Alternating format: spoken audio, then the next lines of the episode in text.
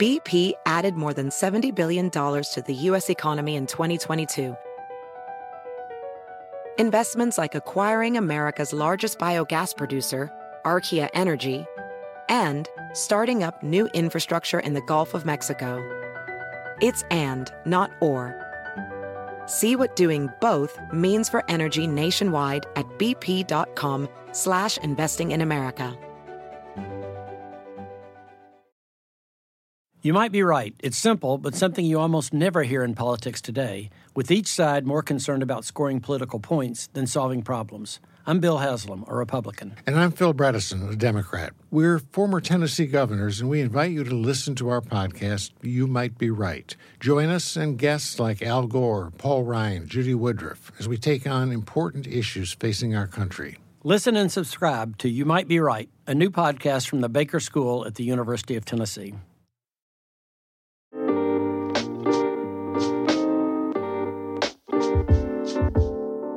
Welcome to the Diversity Remix, busting the echo chambers of culture, politics, and business. I'm Charlie Echeverry. And I'm Jesus Chavez. Hey, TDR fam. Jesus is back in the studio this week. Finally. And there's plenty to catch up on.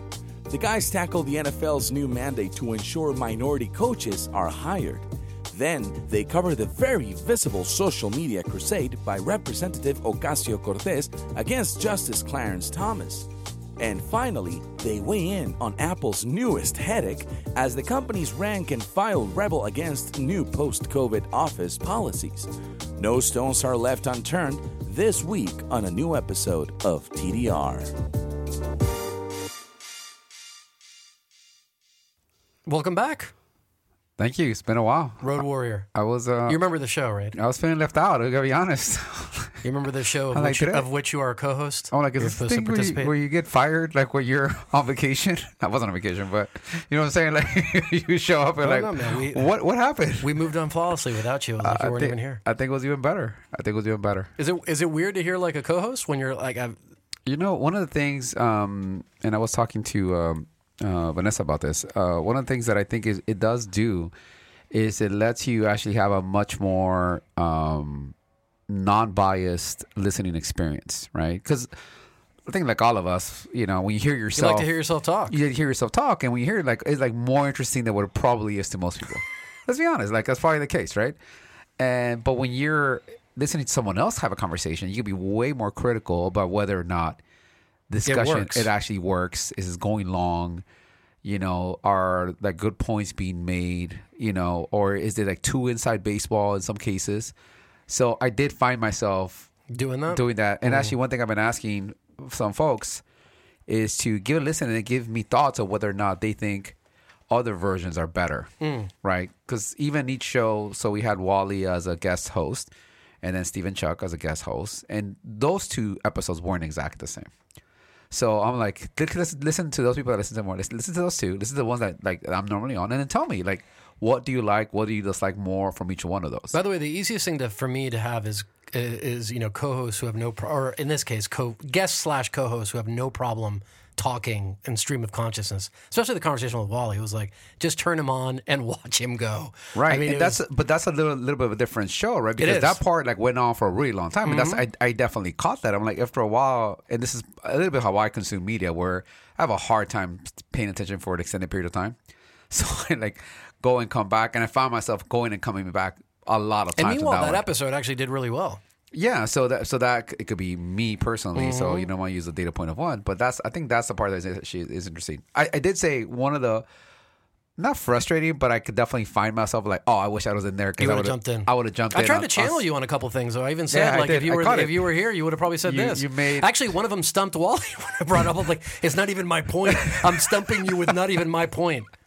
That's a good one. Well, there you go. Yeah, I did. I did notice that. I did notice that. So I appreciate the the, the, shout out uh, on that. But yeah, that was kind of the part that like, oh man, I I, I would have wished to uh, you know be able to make a couple points here while yeah to jump in to jump in. So uh, but you, yeah, that was cool. Did you catch um uh, Obama and Biden together in that uh, I, I- guess I- that internal video? Uh, I haven't watched the video. I definitely saw the news. I heard about the news. Uh, I just didn't see anything about him doing it. Right. So there was a piece this morning that they were talking about. Maybe it may have been New York Times was talking about like channeling back the old Obama Romney days, and they actually were both kind of getting credit. Right, Obama coming in and kind of rallying the troops, and then Romney being the one that's kind of negotiating the the um, the COVID package. I think that they're working on, and then a little bit later came on and like, oh no, Congress got to shut it down. It, this it still didn't pass again. So- Yeah, I just wonder strategically, like what your thoughts are. Is that a lift for the incumbent to have a very popular ex president come that's part of your party, or is it a risk that he just overshadows you? Because I looked, I try to look at it objectively, Mm-hmm. and just from a presentation standpoint, the whole nostalgia of the presidency of Obama. The kind of brave new world sort of thing, Yeah. the first, all of that brought up a lot of nostalgia, you know, for me, even though I, you know, from a policy standpoint, I don't tend to agree with him. Although, confession, I actually did vote for Obama the first time. Um, but you have that, which is true. But Yeah. then at the same time, at least for me, the co- the contrast between these two guys, especially at the end, which is it's worth watching. Literally at the end, when they're all done, the group of people in the audience like zoop, like beeline to Obama, and there's a moment where Biden looks like. Literally like a little kid wandering. He's lost. Nobody's near him. Right. He's, Nobody he's- wants to talk to He's him. He's vice president again. and it's like such a bad look. I don't know. That's what I thought. There is some of that, but you could also say, look, in many ways, I- I can't put Obama in the same category, but maybe he's getting to that category where Obama is to Democrats to what Reagan was to Republicans.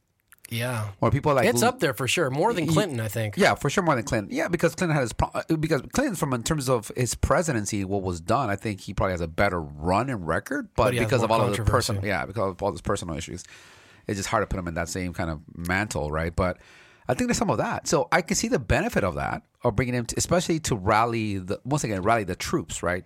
Because it's not just about Biden in this case. Look, we all kind of agree he may not even be running the next one. It's about everyone else. And I think Obama still has this aura about him. And he was a little bit beat up at the end of his second term.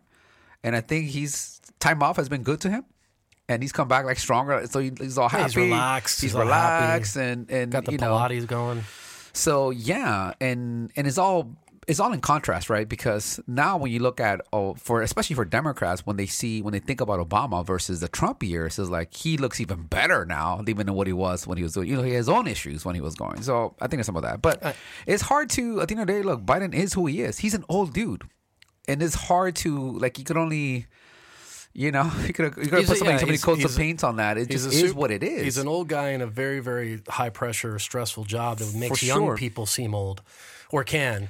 So it just makes him by for sure seem And even older. and that's just you know people are like you know harp on that a lot with him which which I, I get i don't disagree with the fact that he's old but i don't know if i have a different take on how he's doing from his president because of his age or decisions that they've taken Yeah.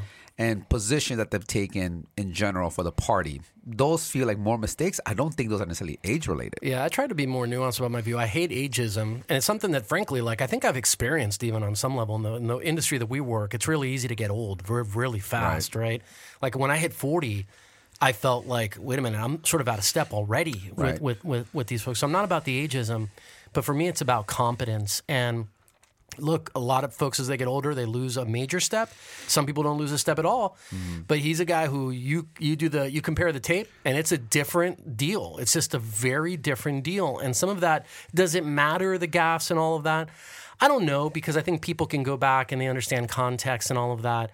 But th- there is a big difference, right? But do you think he like when I hear that, I think of George Bush uh, Jr. and how little credit he got and all the gaps. And dude was young. It George wasn't W, yeah. George W. Right? Like he was young. It's nothing to do with Yeah, age. and the dude was like. he was he he was he was kind of like, uh, you know, in this day and age, he would have controlled so much because all the gaffes. Because most of his gaffes were mostly covered by news and broadcast, not in social. there was no commentary around it. I mean, it definitely got a lot of See, news. see what I'm saying? Of and, course. And the whole thing of like, oh, it's Cheney who was actually running everything. And that guy wasn't. And the guy got like, you know, elected twice. You know, Yeah. he, so it's like that's why to me, like, There's okay, a, there's a great uh, bit. What's the um the very famous um in, not what's it called impersonator uh, Frank Caliendo. oh yeah, yeah, sure. you ever sure, seen him sure. do George W. Bush? Uh, yeah, he's and he, great. and he captures perfectly what it was, which was this kind of like un like lack of confidence, a little bit of an unsureness about what he was about to say. Right. He was like kind of like you know b- go up to the microphone and he had to really think and process what he was about to say, and then he'd throw it out and kind of look for the reaction. Did I get that right? Right. There was definitely that, uh, wh- which is perfect. I mean, he had his quirks and, and mannerisms, but just in terms of his delivery. I think George W. Bush was like practically a Rhodes Scholar compared to Biden in terms of just outright delivery. At least him now, comparing him now to him then. The other thing that I noticed, uh, kind of final thought on this, uh, in that ceremony or whatever it was, which was like an internal thing for the White House staff or whatever, Yeah. uh, Biden addressed uh, Obama as Barack, not as Mr. President. And I thought that this was interesting because presidents, ex presidents, are still addressed Mr. President. Mm-hmm. And I don't know what other presidents have done in front of other presidents, but if it Yeah, were me, know. if it were me, I would have still called him Mr. President. I think it makes you seem smaller if you address the ex president by his first name, almost like Right. I'm the president now. Well, everybody knows that. Like it was just, it was really weird. He called him it's interesting. I wonder if, how much the fact that they're, at least from what's you know what I always saw and what I think was reported is that they these guys seem to be actual friends. Yeah. and it was like some that there's so much there's such a comfort level that even like like sort of uh more I'm sure like he doesn't call him Mr. President when they're See- playing see, golf. See what I'm saying? Like maybe maybe that plays a little bit of a role. I don't know. And also the fact that it is Biden. He's makes what would you What would you have done? time. What would you have done, Uh, president, Mr. President? Mr. right? President, of yeah, course. even if you're the president. Yeah, of course. Yeah, that's what I would have done too. Yeah, yeah, yeah. You should. You, frankly, you should do that with you know, you know, as much as I give crap to like ex-president Trump, like it's still the right thing to do, especially coming Yeah. from the president, Yeah. especially in an official event like Capacity. that. Official capacity. Yeah, yeah, Yeah. So I think that's what you like. A combination of it's still Biden, so. The fact, if that's the only gaff, fucking great. It was a great you Know, you came out like a champ. What was the other one that he did? See what I'm saying? Uh, Like he yeah, has so much stuff like a that couple that big happens. ones we haven't talked about. I actually think in that one, it may be some of the fact that these guys actually have what always felt like a very close relationship. It would be Mm-hmm. some of that of just, you know, almost too casual. Yeah. and almost forgetting the fact that hey, we got, we got to be more formal when we're in front of the, the people. yeah. Um, but it is it is interesting, uh, and I, I do I do find it curious as time goes on. Will Obama's um, star continue to rise and, and get to that level of of the Reagans, or the Reagan in this case, uh, kind of play you know playing that kind of role? Yeah, I'd put him in that category. I mean, certainly among the living presidents, not that many. I mean, it's it, it's not Clinton. It's definitely him. Yeah, it's not Clinton. It could have been. He's got that. It could have been. not- It's yeah, not Clinton. Yeah. he's got that aura. So I, I have a confession to make. I'm completely unprepared for this show. Excellent. Which is perfect. It's great. Normally, I'm semi unprepared. Today, I'm fully unprepared. Uh, fully unprepared. Well, so we're gonna get some fresh, real, real reactions. Real reactions. So, It'll be so mostly I gotta me. make sure that I uh, actually cover these. It'll be mostly me muttering to Uh, myself. no, these are these are all fun ones. Um, are they all? Are they all? These are all new, right? I mean, these are all these like are, these last week. pretty new. Not all a week ago, but you probably I think the longest maybe two weeks ago, maybe. yeah. Um, I these know- are, these I are know all the- fairly new. Yeah, I know somewhat about the NFL one, but the other ones, I'm just like. yeah, yeah, yeah. So, uh, So you're gonna you're gonna stump me today. all For- let's- pre, be pre warned. so shall we? Uh, shall we play? Let's do it.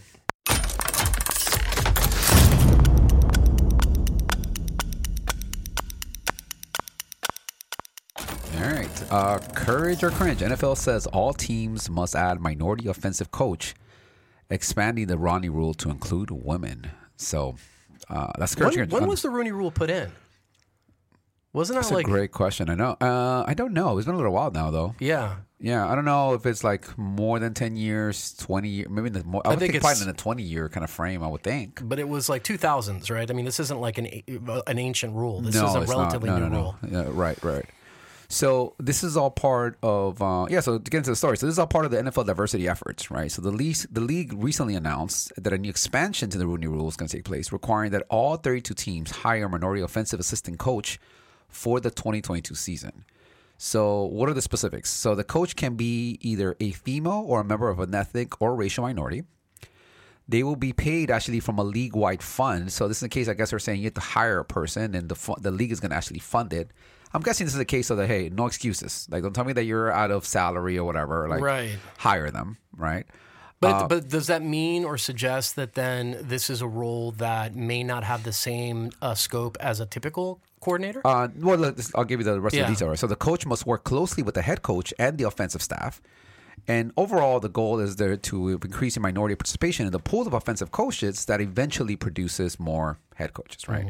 Uh, it doesn't seem to be like of of diminished staff- Capacity. cap- capacity. Especially they're saying that it has to work directly. But even, I mean, actually, that's thing. One stat I didn't actually look up is how many assistant coaches does, it- does a team currently carry? Yeah, I'm, I'm guessing there's a lot of them. Is an assistant coach like the coordinator, right? So they've got offensive coordinator, defensive coordinator, special Well, teams. Yeah, but then within those, they have They their have own linebacker coach They have their own kind of things. yeah, Yeah. additional staff underneath them, right? So I don't know how wide that net gets of people that are assisting uh, the offensive coordinators, right? Mm-hmm. Um, now, obviously, this is where the NFL has you know some significantly struggled with uh, currently. And I actually went and looked at how many diverse coaches they have. So they have currently two black coaches, Lovie Mm-hmm. Smith and Mike Tomlin, right? Lovie Smith is the newest one that got hired uh, by the Houston, yeah. by Houston. One Latino, Ron Rivera. One multiracial, which is also a new hire with Mike McDaniels out of Miami. Uh, and then Robert Saleh. Saleh, I think is the last name, which is think- Salah. Salah is the Lebanese descent. Yeah, right? former defensive coordinator for Uh, the 49ers. Jets, maybe? Yeah, Jets. But he was uh, the he made his bones uh, in San Francisco. Oh, interesting. Yeah. Okay. Now, another thing that's interesting here, in addition to the offensive assistant coach mandate, the league is also adding women to the league to the language of the Rooney Rule at all levels, right? So we'll now read that women and or people of color can satisfy the, satisfy the requirement to interview two external minorities for a top position, including head coach. So women are not required to be interviewed, but they are now included in the fulfillment process. So basically, when the team is looking for a new head coach, if they interview in that process either someone that is a minority or women, then that You satisfy the rule. satisfy rule. So it technically it could mean that you could uh, you can interview two women and then have no other minority. I think that more no minority coaches be interviewed and you still satisfy the rule. I guess that's a possibility, but. I think the reality is probably have, you have enough people, enough women in the pipeline to even get to that number. I would think, right? Or it just becomes like very obvious if you're doing that, right? Now, this is the first diversity hiring mandate for the NFL. I thought that was actually really interesting, right? Because before And it was that, something that apparently was agreed by the team owners too, right? I mean, nobody had a well, it has to be agreed with the team owners. This is yeah. When the NFL puts it out, is the team owners are basically putting it out. Remember, this is all you know. The commissioner works for the team owners, so they're they're the ones that are Right. dictating what what happens. It's right? a nice paycheck he gets too for Yeah. working for the team owners. So this is once again a mandate for hiring that is more than just simply including minorities in the In the interview process, process. you have to end up. This is an uh, you, you, the, the conclusion must Right. include. Also, the changes do not require minor- minority participation in ownership groups, right? So it doesn't, which is one of the reasons that people at the end of the day point to as to as to one of the main problems to why there isn't more diverse uh, uh, head coaches. That, they, that because in, in the ownership, I think it's only one di- considered diverse owner, and I forget uh, who is he. What team is it? Uh, Jacksonville Jaguars, right? Um, Oh yeah, yeah, yeah. He's he's uh, what is he? Persian, I believe. Yeah, something like that, right? Okay, Yeah. so I think he's it's only one. Um, Shaw, right? something, yeah, yeah, yeah, yeah, yeah. Um, now, overall, minority coaches now make up 39% of the league total, up from 35% in 2021, right? So when you look at all coaches, right, the, the, the thing that I think most people have been focused on has been head coaches, right? And especially the, after Brian Flores got fired last year from, uh, um, or this at the end of this past season from uh, from Miami. The whole thing is you were down to one black coach, right? Which is um, with Mike Tomlin, right? Uh, but you're seeing at least some increases there in the overall coaching staff, which includes a lot of these other folks, right? There also is a league record 12 women on coaching staffs, so at least you're seeing some some progress there, right? So, courage or cringe, NFL getting serious about fixing its coaching diversity problem, or more virtual signaling to appease the masses. if if I if I interview people from these different categories, and so long as I have one assistant, I'm covered. Yeah, So this impacts nobody that has one assistant coach. correct. There's there's many teams that already are in that category. That already, inter- that already check that box. It'd be interesting to know the ones that haven't. I mean, it's got to be enough of a problem for them to say that. Yeah, yeah, or not a not that big of a problem, Or not that big of a deal for it to matter. For it to matter, or if you're like, ah, we can handle that. Yeah, no problem. How many teams are there? Uh, three teams. No problem. We. Yeah. I was just trying to think. That's is why there- I see it as like, to what degree is this actual just virtual signaling? Because it sounds, in some ways, you can say it sounds great. Look, you can look at this a bunch of different ways. A, it sounds great Right. of driving diversity. B is like, oh, so you actually are literally discriminating because now you're hiring solely on race, right? That would be the, the, the argument people are going to make. Or if somebody Or couldn't, or somebody is- couldn't apply because they were a particular race, Right. that would also or, be. or three would be like completely virtual signaling because at the, at the end of the day it makes no at the end of the day it's like net practical difference. net two new hires that are diverse Right. All teams, all teams will have diverse fan bases. Like, okay, Right. great, I think we can hit that I bar. think we can hit that bar. Yeah, I don't know. That's that's why I think it makes it it actually an interesting topic for that Well, the virtue signaling part is interesting because I hadn't really thought about that. And there's definitely something built into this one, as far as I'm concerned, whenever the NFL does anything anymore. Yeah, it's tricky. it's so hard to be- give them the benefit of the doubt, isn't it? It is well, it is anymore, and I hate I hate saying that because that wasn't me five years ago. Um, but it's been like the PR machine has definitely been churning quite a bit. I'm actually hopeful. Interestingly, today on a side note, today is what day? Tuesday, Wednesday. Today is Wednesday. Today's. Wednesday. Today, just today, I received the official email with the formal launching of the XFL. Oh, And they had a Oh, video. I haven't seen that yet. Yeah, it's really cool. They have a video with um, uh, Dwayne the Rock talking, and Dany Garcia, who's the female owner, chairman, Yeah. chairperson, chairwoman. His uh, also ex-wife. his ex-wife, chair, chairwoman Great, of, right. of the XFL. Yeah, working relationship. yeah, that's cool. Um, but you know, it's interesting to see with the USFL and XFL launching what kind of competitive pressure that will place. I think ultimately it'll be beneficial for the NFL because I think part of the challenge with the NFL and why it's become why my perspective over the last five years have changed is that since they're the only game in town, if you love football, it almost doesn't matter because you kind of have you to can keep. disagree as much as you want. It doesn't matter. That's yeah. how I feel. I'm still going to watch the games. Like I It's- still, they're, they're like the Facebook of sports. Yeah, well, that's a good. Yeah, Right? Wow, and all You that like brings that? it. I don't know how they would feel about that comparison, but, But it it's says true. a lot to me. It's like you can sit there complaining long about Facebook, but you're still on it. yeah. Oh man, I think you know it's tricky. So Let me, let me, let me, let me yeah, kind of tease it out with you. Maybe Yeah, how do you feel about the fact that it is a mandate I don't like of it. having to have? Okay, so let's start with that. I don't like. Well, I, I don't like in general the mandates because they presuppose that a people aren't listening to you otherwise, and that says there's a bigger problem, or b people don't want to do this naturally, which is also a kind of a problem. But can you make an argument that that's actually that is the problem You could, but that then they're not listening to you and are not trying to solve the problem? of course, and you because know, they're not trying to solve the assistant problem. Let's be honest. They're trying Right. to solve the head coaching problem. Of course, you know. And this is the way that they're trying to do it. Which you and I actually have talked about this. Part of the challenge that the NFL has is like you got to get more people uh, like on, t- on top of the funnel, right? Yeah. Uh, to get more, more like more through the system, folks like that. and that to I, I me is that's it- right. But I'm saying even if we agree on the premise of Mm-hmm. the point being a good one, the the question is, is this the right solution for that? Right? Because you could say, "Gee, I'm tired of people drinking and driving, so let's go to prohibition again," and like nobody can drink. Right. We'll deal with it really quick. Yeah. Um, so you know, yeah, that that is a challenge, but I don't like the mandates because they kind of throw everything else out the window and they say you you have no choice now. Private company and all the same yeah, stuff yeah. that we but, always but let's talk put that about. aside because uh, because that could always be the default answer to everything. Private company do what you want. Yes, Yeah, agree. I don't, yeah, I, I tend to not like mandates. I tend to think that they, they they're a sign of an unhealthy culture, an unhealthy environment, like Yeah. one where people don't they can't reach agreements without some kind of a more heavy-handed thing. Yeah. And it also kind of satisfies, placates a lot of stakeholders. Like, Yeah. look, we're doing this mandate.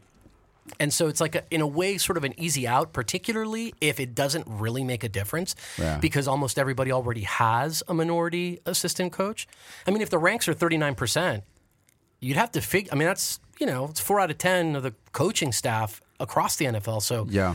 I got to imagine it's And probably. those are, but there could be, you know, how heavy-handed are those on the assistant side that don't It could- move up? yeah, yeah, yeah, And there's like for a sure. bunch of ways to that. By the way, one thing I did, I forgot to Yeah. include on here, but I did read, is that apparently Goodell also announced a diversity advisory committee. So this sounds sound like the meta. Remember the meta? What do, what do we call it? Oh, yeah, Mount Olympus. Mount Olympus. Olympus. Yeah. Um, and part of it is to invite outside experts to evaluate the league's diversity, and it includes six members.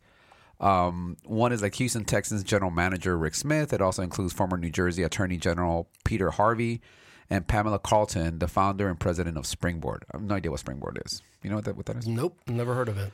But it looks like it's looking for external. Yeah, I influence think that's good. So I think that's good. That's good. Yeah, I, I like think that that's one good. better. All right, so I'm not a fan of mandates. I'm okay with the advisory council, even though with all these things, you wonder how much impact they really have. Right. What's another way to tease it out so I can get to Uh, my answer? Whether or not you think of it as simply just virtual signaling. I, I mean, there's you know 40 percent of it automatically off the bat. I think could be could be just virtue Yeah. signaling because it's great PR. It's you know it sure. creates buzz and all this other stuff, and it addresses an ongoing issue that is you know. Uh, real and or in certain sect- sectors they might think it's perceived, but nevertheless, it addresses something, right? So it's very positive. It's out. It's it's forward looking. All of those things. So it's hard for me to imagine that if if nobody was going to find out about this, it was just internal to the NFL. Right. Would they have still done it? Like, you know what I'm saying? If this was just like some other company policy that's just in the fine print of my documents, would I have How done about can I can I throw out an, it? Yeah, a, do a whatever you random idea? Yeah. Uh, what what if instead of doing this this mandate of have to hire, say, hey, what we're going to look at is across all levels of coaching, we're looking to over the next whatever, let's say over the next three years, we're going to increase our percentage of diverse coaches by twenty percent, as an example.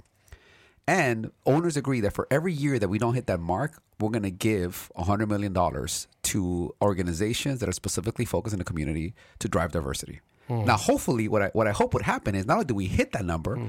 but the owner like, hey, yeah, and we're going to continue giving money to because that's the right thing to do. Now you, you put a little bit of a of a st- of a little bit of a stick and carrot kind of situation. Yeah, but where there's a beneficiary. Whereas a beneficiary, and the thing is, the community wins either way Either way. and hopefully not only do they increase the diversity representation but the community continues to win because people are like you know what i i, I like doing that I like that a lot that. better. That's more of a pledge. That's, like yeah, more of a pledge, but you're saying like we're gonna hold ourselves accountable. That if we don't hit these, this, we're gonna continue to to give like pump more money into the communities, and especially organizations that are specifically looking to pro- provide opportunities, resources, whatever it may be, to diverse communities that are underrepresented. So that not only that do we have diverse people that get more opportunities in coaching positions, but in all positions in life. I'm, I'm Yeah, making, making it, it up. up. Yeah, making it up. I like that a lot better. I also think that there could be some investment internally in terms of, and we talked about this the last time. What are the things that need to happen so that people inside the NFL system can develop the skills, confidence, whatever, to want to be or become coaches? In other words, mm-hmm. 70% of the players are black, 0% of the coaches are black at one point.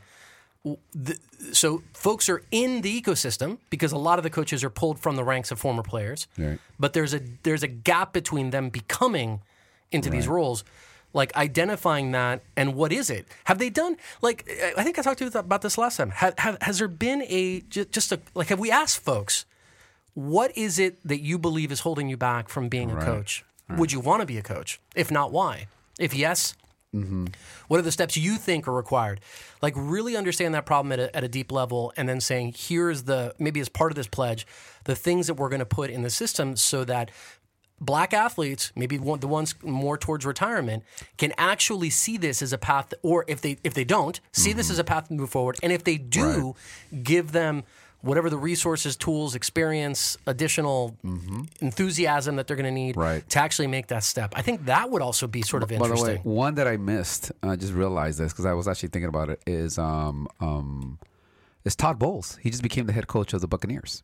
Oh, that's right. That happened last week. I was at the airport yeah, when yeah, I saw that because Bruce announcement. Arians is actually stepping down, and well, they he's stepping up though. He's actually He's still stepping down as coach, but he's going to go Yeah, into like the management or something, right? Yeah. Um, uh, into like the front office, right? Which is interesting because one thing about Bruce Arians, people have been saying, at least I've been hearing other, you know, news, sports news media cover is I say this is a guy that actually kind of has lived up to that mission of actually driving diversity, right? He had like females in his in his coaching staff and is driving diversity, and in this case. Whether whether it's actually because the controversy there is how much did uh, the Tom Brady actually have to do with him stepping down as coach, but giving the shot to this guy that is not going to be uh, Todd Bowles, is not going to be the head coach. Well, on some level, isn't that part of this though? On some level, people getting out of the way for somebody else. yeah. On some level, Uh, uh, yeah, because you you still only talk about thirty-two jobs that are head coaching jobs, right? I mean, can talk it's about still- all the pledging and, and Rooney rules as you want, but it's So- like somebody's got to step out of the way. Okay, Yeah. I think on All right, balance. so, so all right, I think on you balance. talked about enough. Make I- a call. I think on balance, I'm a. ugh, I think I'm a cringe on balance. Um, mostly due to the fact that I do believe that a, a significant portion of this is kind of virtue PR and doesn't have a, a lot of real, uh, you know, kind of value, power, or whatever behind it.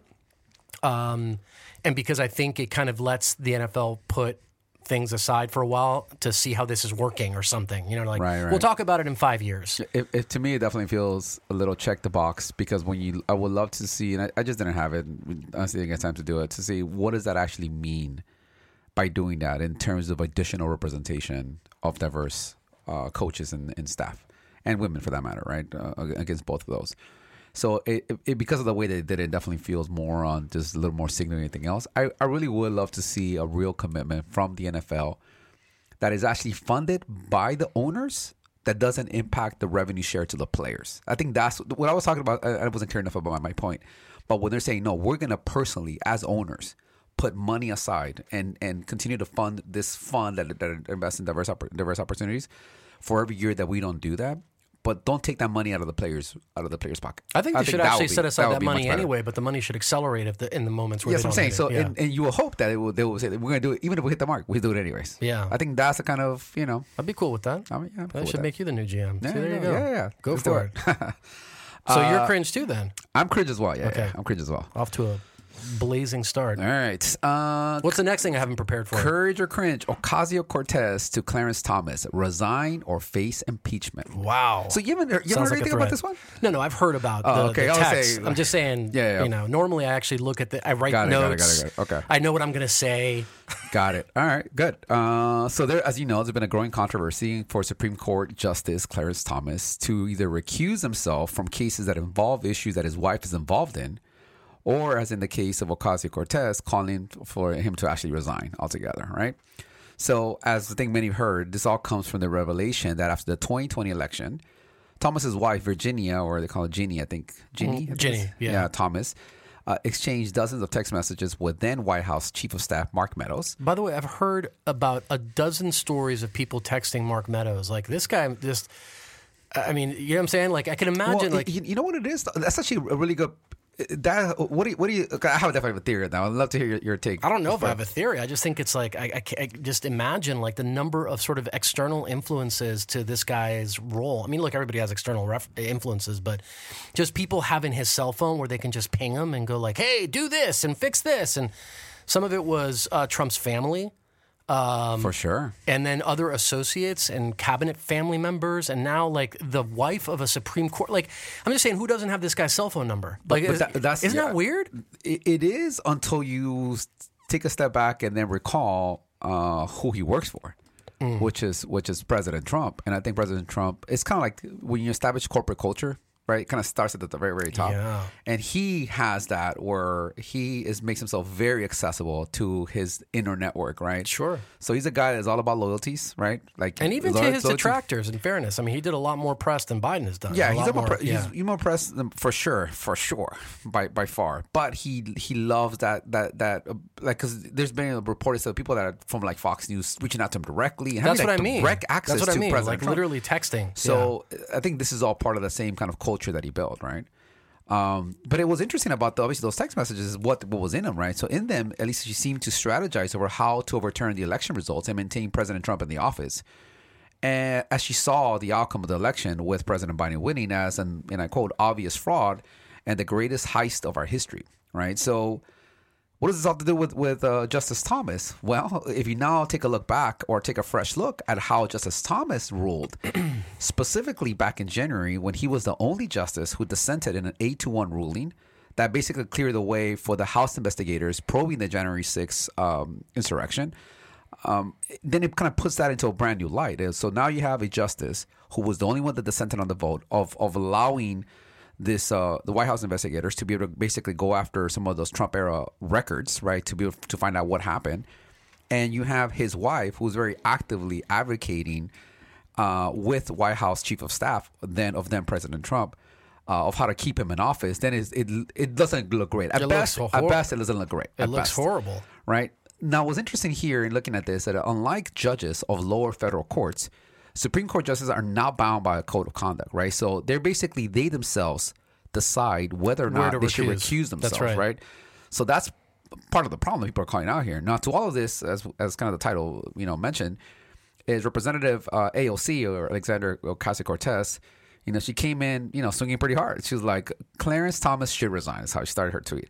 If not, his failure to disclose income from right wing organization, uh, recuse himself from matters involving his wife, and his vote to block the January 6th Commission from key information must be investigated and, and court served as grounds for impeachment. Before right? we go any deeper, though, is it a bit of a red herring of saying he should recuse himself on matters involving his wife or this other subject? Has he said he isn't recusing himself? Is there a matter that involves his wife before the court? There are uh, well. A he didn't recuse himself. This Well, part of already, Ja- right? yeah, so so right. from January 6th, he didn't recuse himself. Um, I don't know or have not heard of him recusing of other items. And The problem is because his wife is very active. There's a actually I I, I added on here a piece that I found in New Yorker, but the New Yorker has this thing where they their articles are like twenty thousand words. Yeah, they're novels. It, it was just too much. But they kind of go into this whole history about how politically active uh, Jeannie Thomas actually is. And it even quotes folks from other conservative organizations saying the only reason we have her on is because she's, you know, she's the wife of, of Clarence Thomas. Now that sounds harsh, but does that sound practical? Yeah. Like if I have a cause that where I think the Supreme Court may come into factor, would I want Jeannie Thomas to be on my cabinet? Probably. It, it was interesting. It seems It like for, at least for all the other uh, judges, it, I haven't heard of another example of a, of a spouse being that active Yeah. and that vocal. So maybe we just don't see it, even though people may have the same kind of feeling like, It hey, I want to stay close to, to those people. leads you to tricky territory, though. Very tricky territory. In that sense, first of all, like how do you define involvement? So you know, I i- if that's my job or my interest or whatever, and Yeah. I've had seven thousand conversations, does that mean my husband, who is not me, has to recuse himself from cases the- that may involve those things? Yeah, and I think I think that as a definition of what involvement is that allows. I think that's actually a, a good way to think about this, right? And it could be as, do I have in this case, am I actively trying to influence people at the highest level of a, of a government to make political changes? I I think if that's the case, then then recuse yourself from that, at least on that issue. Number two is if I'm actually either raising capital or directly influencing Well, that's a- issues yeah, that are being and- like currently like debated. Sure. Then those are the ones like that, that, that are especially of things that are of public record. And I the think- traditional definition of your recusal is where you have a vested interest in the outcome. right? Well, in this case, and that's the challenge, right? That the, his wife has a very vested interest in a number of the outcomes A number of outcomes potentially. Right, right. Um, and that and, and uh, part of the problem in all of this is that this all comes at a very interesting time, right? So one, as approval ratings for Supreme Court are all time low, so they're down to forty percent from sixty one percent in two thousand one Of confidence in the in the body of the Supreme confidence Court? in the body of the Yeah. Supreme Court, right? So it was, I think it was Pew, maybe Pew Research. I forgot which is the one that. Uh, oh no, Gallup. It was Gallup that actually said this, right? Um, and this might have been last year, not not this year, but still, like over the last twenty years, Yeah. is is is uh, is down from sixty one percent to forty percent. Um, and also, as you may recall, President Biden also established a bipartisan commission to consider reforms of the court, right? So that's something that is that is interesting. There was a whole conversation whether the court should be expanded. Yeah, yeah, yeah. Court so there's a all whole that stuff. effort Yeah. that is going on. So this doesn't help that at all. Like this doesn't make this doesn't make people feel better about Yeah. it.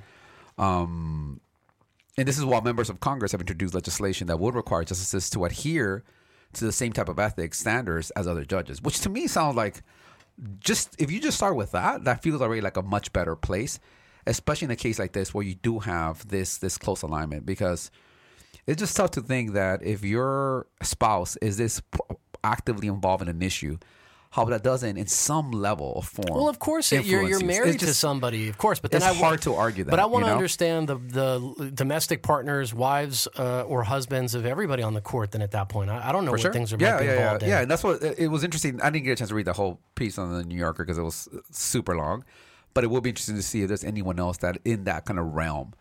She, she, I think she just happened to be very, very vocal. Right? Yeah, and she also happened to be publicized about her involvement well, in she a got very, in this case, yeah, in a very yeah. unceremonious and high optic way of, around Right, a right, super controversial issue and a perspective that you know now, with the benefit of hindsight, looks you know pretty crazy, Yeah. right? At so, this point, Yeah. So courage or cringe, time for ethics overhaul so justices recuse or resign on matters that personally affect them, or justices above moral issues of spouse influence. Right, but the courage or cringe here is on Ocasio Cortez calling for is. his Yeah, resignation or impeachment. Yeah, yeah. Yeah, so um, on that subject, I don't think that Clarence Thomas should resign or be impeached for his wife being involved with stuff, especially if the argument is um, you should recuse yourself from these things.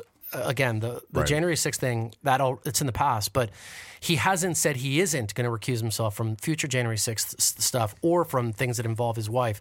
I think any judge, and I don't know this to be true, but I would find it extraordinarily hard to believe that any justice sitting on that court where they had something a matter before the court that directly impacted their family member wouldn't recuse themselves. I mean, again, I don't know enough about the history of these things, but I find it very hard to believe because judges in lower courts do that kind of stuff all the time. Yeah.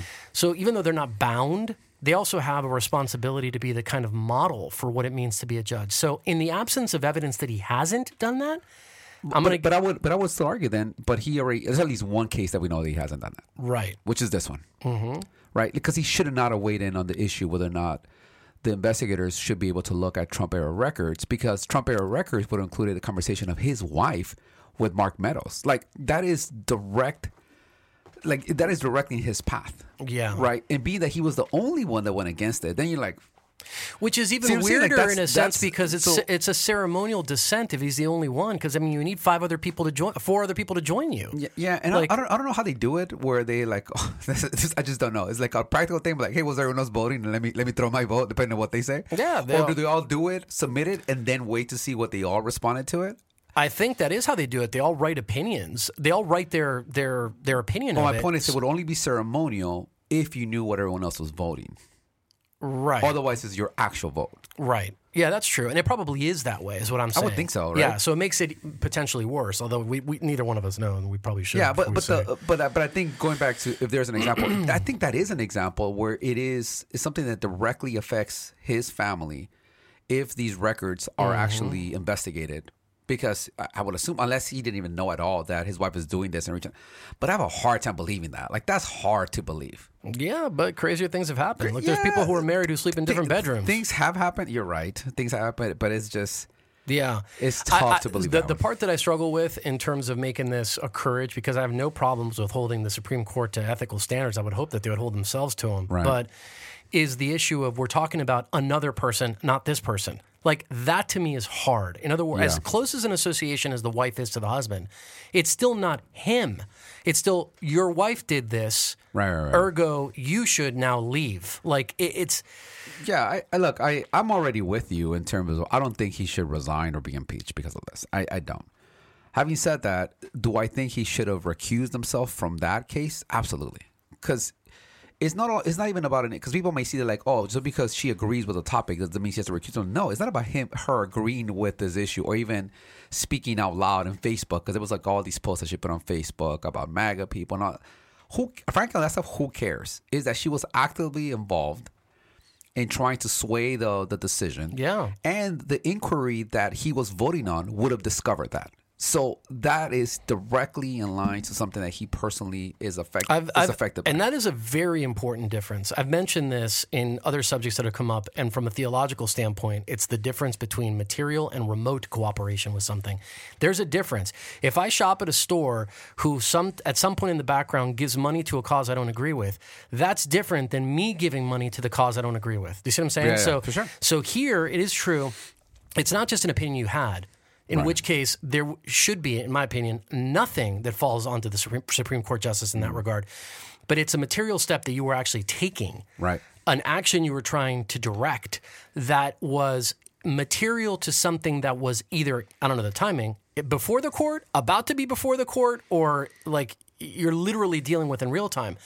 And that's close enough where, you know, I I think that I would probably agree with you on on that recusal. All right. Well, can I just celebrate? I Yeah, feel- I feel like I just made you change your mind. No, no, no. I, I'm still cringe on the on. Oh on yeah, AOC. but hey, that's fine. You can be Yeah. critical, but I- No. but I, I feel like I, I, I think you were going to the other direction. I think I think I just made an argument. Jesus, every now and then. do, do we have a- like an applause like button that we could be hearing? Like, we just added one. like a Um, cheer. Every now and then, you actually have a solid point. No, look, I mean, that's just the honest way that I think about it. Yeah, I think that that's correct. I think I also put myself in the situation, and if it was like, I'm, I'm married, my Mm-hmm. wife has a lot of opinions about different things. She puts a lot of stuff on Facebook.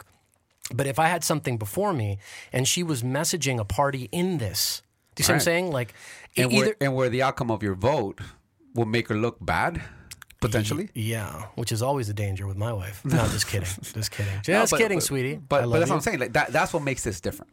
Yeah. No, I agree. I agree with that. I agree with that. So, uh, so uh, I don't know if that cha- that doesn't change my overall, but it's definitely an additional I'm- consideration. I'm, with you as well on the overall. I, I don't think he should recuse himself, but it's it definitely speaks to the need of an overhaul on ethics for Supreme Court judges that we can't treat them like they're somehow not mortal. And I think that was uh, I said it poorly when the the, the court courage or cringe, but these are still people, and people still need to have rules that just protect them from themselves. And I think that's what we don't have. We don't have a rule that helps justices protect them from themselves in this case. And I think we need that. And I think that's what this speaks to. And he should have recused himself from it. But And- now that you pointed out, like then let's let's have that. To make it to make it more clear, Eh. so that in case he needs that little reaffirming for people as a reminder, Yeah. that that would be the case. And your model that would that that uh, ethics would be enforced by the Senate. That's who they, that's who they're accountable to. I guess, yeah. I I hadn't thought about who would be the body that would. Yeah, I guess it would, it would have to be the Senate because they're the one that nominate them. That uh, that uh, not nominate them, but That's the- their check and balance. Yeah, yeah. I think it will have to be the Senate. It shouldn't be. It shouldn't be the president for sure. It should be the Senate. I think the Senate would be the right, the right, the right party to do that. The We're right on board with that. uh, body to do that. Yeah. party. So far, we, you, you've come up with two uh, excellent solutions to All complex right. problems. See, we you should a not prepare, and then b me take two weeks off every time so I could like get ready for for, and I'll win more arguments that way. All right, la- last courage or cringe. Uh, some Apple employees are losing their mind over its return to office. I plan. find this so hard to believe among the Apple employee set. But it's, I thought it was actually a really interesting topic because I've, I've found myself talking about this a lot more with people, um, right? Because a lot of people are not dealing with that. Is like, what are their return to office plans, right? So, so look, it came out uh, very recently that Apple is set to begin its post-pandemic return to office to office plan uh, for employees in a matter of days. I think it actually started, may have started this week already.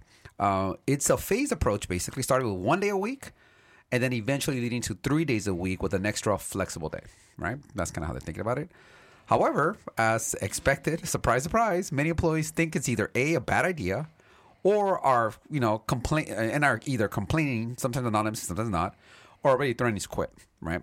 Now, apparently, Apple CEO is a big believer of Steve Jobs. Uh, like Steve Jobs, basically, school of thought about creativity that for it to really work, people need to actually be co-located, right?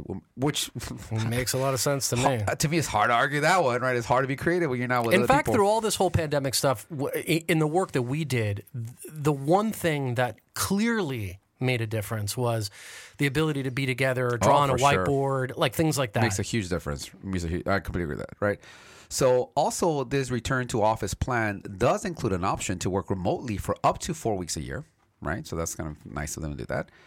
Um, and then of note is that Apple is going. I mean, part of the challenge here is that Apple is going against the grain, right? When you look at some of the other big Silicon Valley companies like Meta, like Google, they're all are staying, and in some cases, letting some employees work from home forever.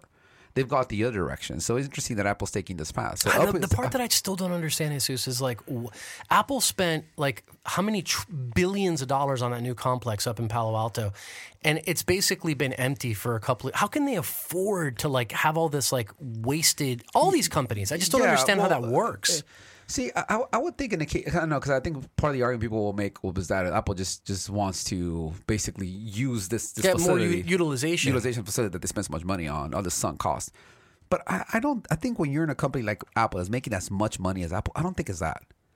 Yeah, I, no, no, I think it could be a write off. That's a bad debt expense. You could write that off, appreciate that asset, do something else with it if you really wanted to. I really do think in this case, because this is a company that has always been felt like rooted in creativity, that part of a core tenet of how that company can, can operate and stay with the kind of edge that it's had historically is people being creative. And I think there's an argument to be made that I think they they believe in, and definitely you know Steve Jobs believed in, is that people are just more creative when they're together. There's an argument to be made and an argument to be won that people are more creative when they're together. And I think that in a way, all of this stuff is kind of naive to imagine that it's three days now with flexible blah. Fast forward three years. In the absence of another pandemic, I think everybody's exactly back where they were before the pandemic. The number of hours, the grind, the lunacy. And this homework, flex, blah, all this stuff is so dead and gone. You think it's completely gone, really? I think at some point, it's. I think it's a question of time. Which way is gravity going? Gravity is going in that direction. It's one day now, three days later, and then it's. I, I think you're gonna have. I, I I'm I'm a little bit on your camp where I do think we're we're gonna look much closer to what it was than what it is. I agree with that, but I think you're gonna have different class of employees. You're gonna have employees that are gonna be your employees that are like you're exactly how you're describing. That are in office that are gonna be you know showing up in a very consistent manner. I also think there's going to be some that are going to be in this never-ending kind of hybrid modality, and I think we have some that are going to be ever-ending remote. Now, it, I think it brings an interesting question about even when you think about structuring a company, is like what are the roles that you can do cheaper from elsewhere? Why do I have to pay California rates if I'm if I'm based in Silicon Valley, or I could get someone that lives in Montana to do this work? And those are all drivers that were and around even before the pandemic. Happen. I think that the, the the thing that I think employees are not realizing is that if I'm the business owner and I'm seeing like, wait, I have this role that I realize I can actually do pretty well remotely. Why do I have to pay, in some cases, a Silicon Valley rate for a person that may or may not even live anymore in California? Because that's the thing. A lot of people ended up moving to other states. Like, why do to do that? Why not just hire for these kind of roles? Of course. elsewhere at a discounted rate at those local market rates. And there are some roles that will continue to be that way. That So it's going to realize that- force a better segmentation of the kind of employees that a company has and what's required from a in office standpoint to that type of employee. Like that's going to be Yeah, part of the it- I- calculation. Right. I think in the in the same right is is that you're gonna have to yeah think about se- segmenting like the skill set based on where it makes more sense to have which of those need to be like in office versus those that could be remote. I think it also kind of democratizes like who actually can actually apply for these opportunities, and and I think the benefit is not going to be to the employee. It feels that way right now because many companies, rather than having to restaff, right, they basically just like, all right, well, we're remote, so wherever you go, just you know, I just make sure you do work I think I think it without adjusting cost, etc. But Yeah. why wouldn't you? When you're replacing the roles, and you're like, wait a minute, I have these people that are not even here anymore. Why can't I go Midwest? Why can't I go to these places, Detroit? Those places that you know what, you have a lot of kids coming out of college. You know, maybe there's opportunities there. Cost of living is, is just much. I just lower. want, I just wonder though if that by See what I'm nece- if that by necessity doesn't also uh, diminish the value of certain kind of roles in terms of a long corporate lifespan. In other words, if I want to be the CEO of Apple, if I'm in one of these roles that we've just segmented that says I don't need to be in the office very much, I find it very unlikely that people from those roles, because they don't have the benefit of rubbing elbows with all the power centers inside the organization, will be the ones that advance most often. Yeah, I completely agree with you.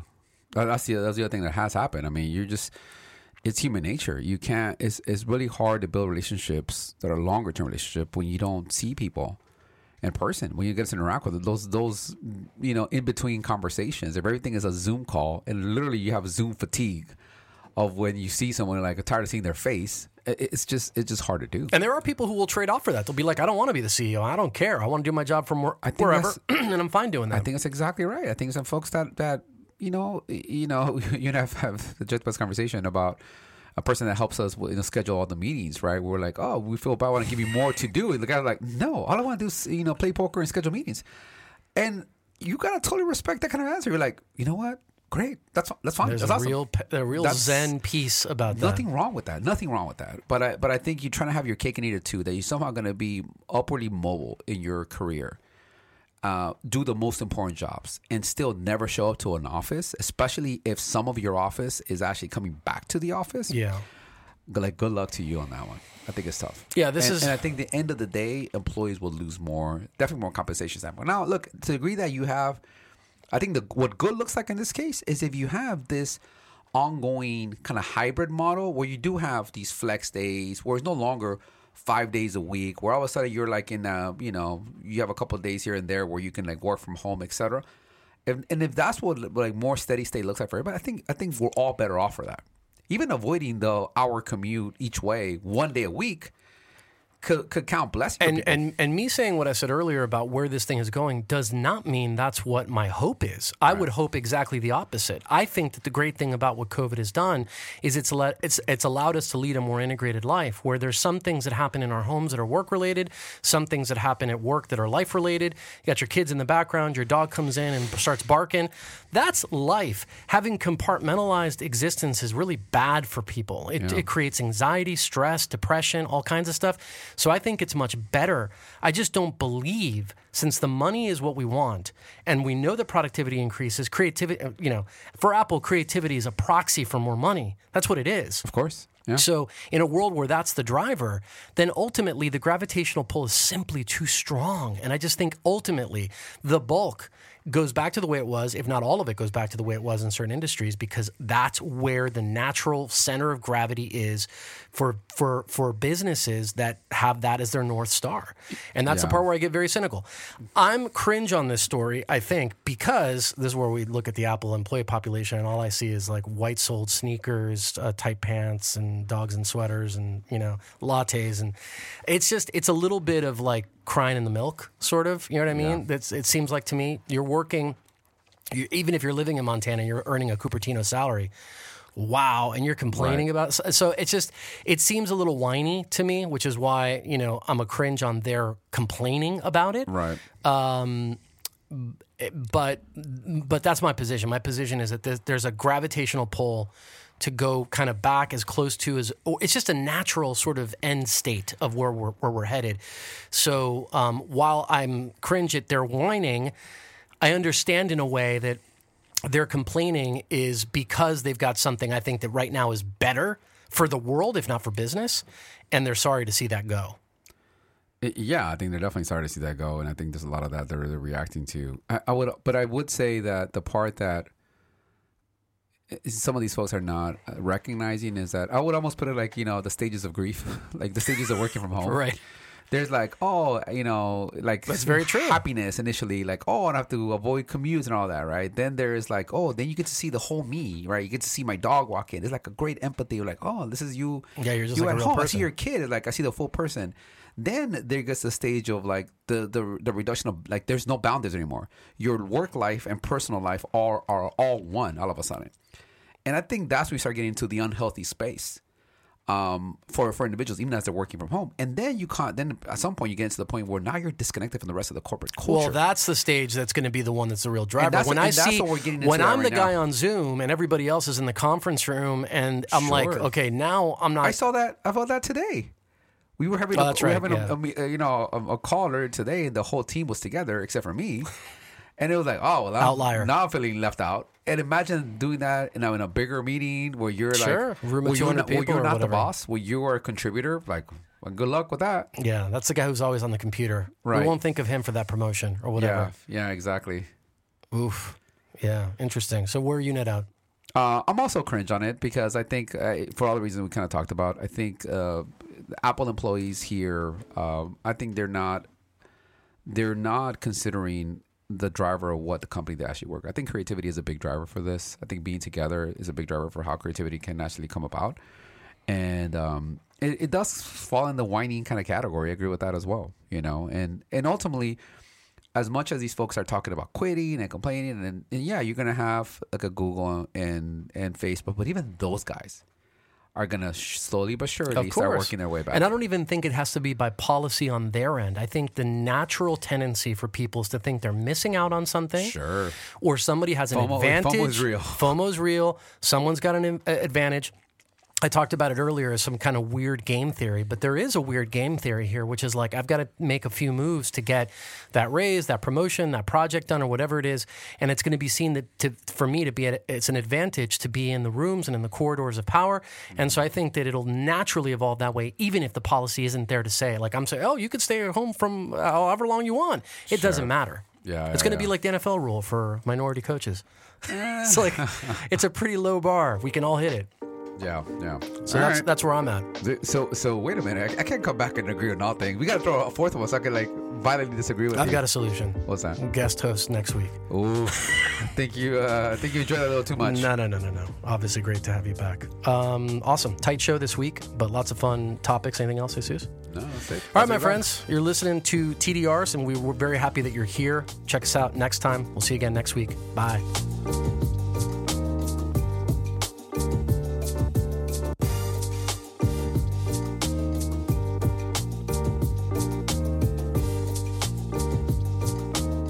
If you enjoyed this episode of the Diversity Remix, please remember, first of all, to subscribe and help us to spread the word. Tell your friends, family, coworkers, and give us a five star review. We're available on Apple and Google Podcasts, Spotify, and everywhere else you get your listening fix. And lastly, please remember to stop by blackbrown.us, the creator of this podcast, and take a look at our work and our approach at the intersection of diversity and business. The Diversity Remix is produced by Leo Gomez. The Diversity Remix is a production of Black Brown.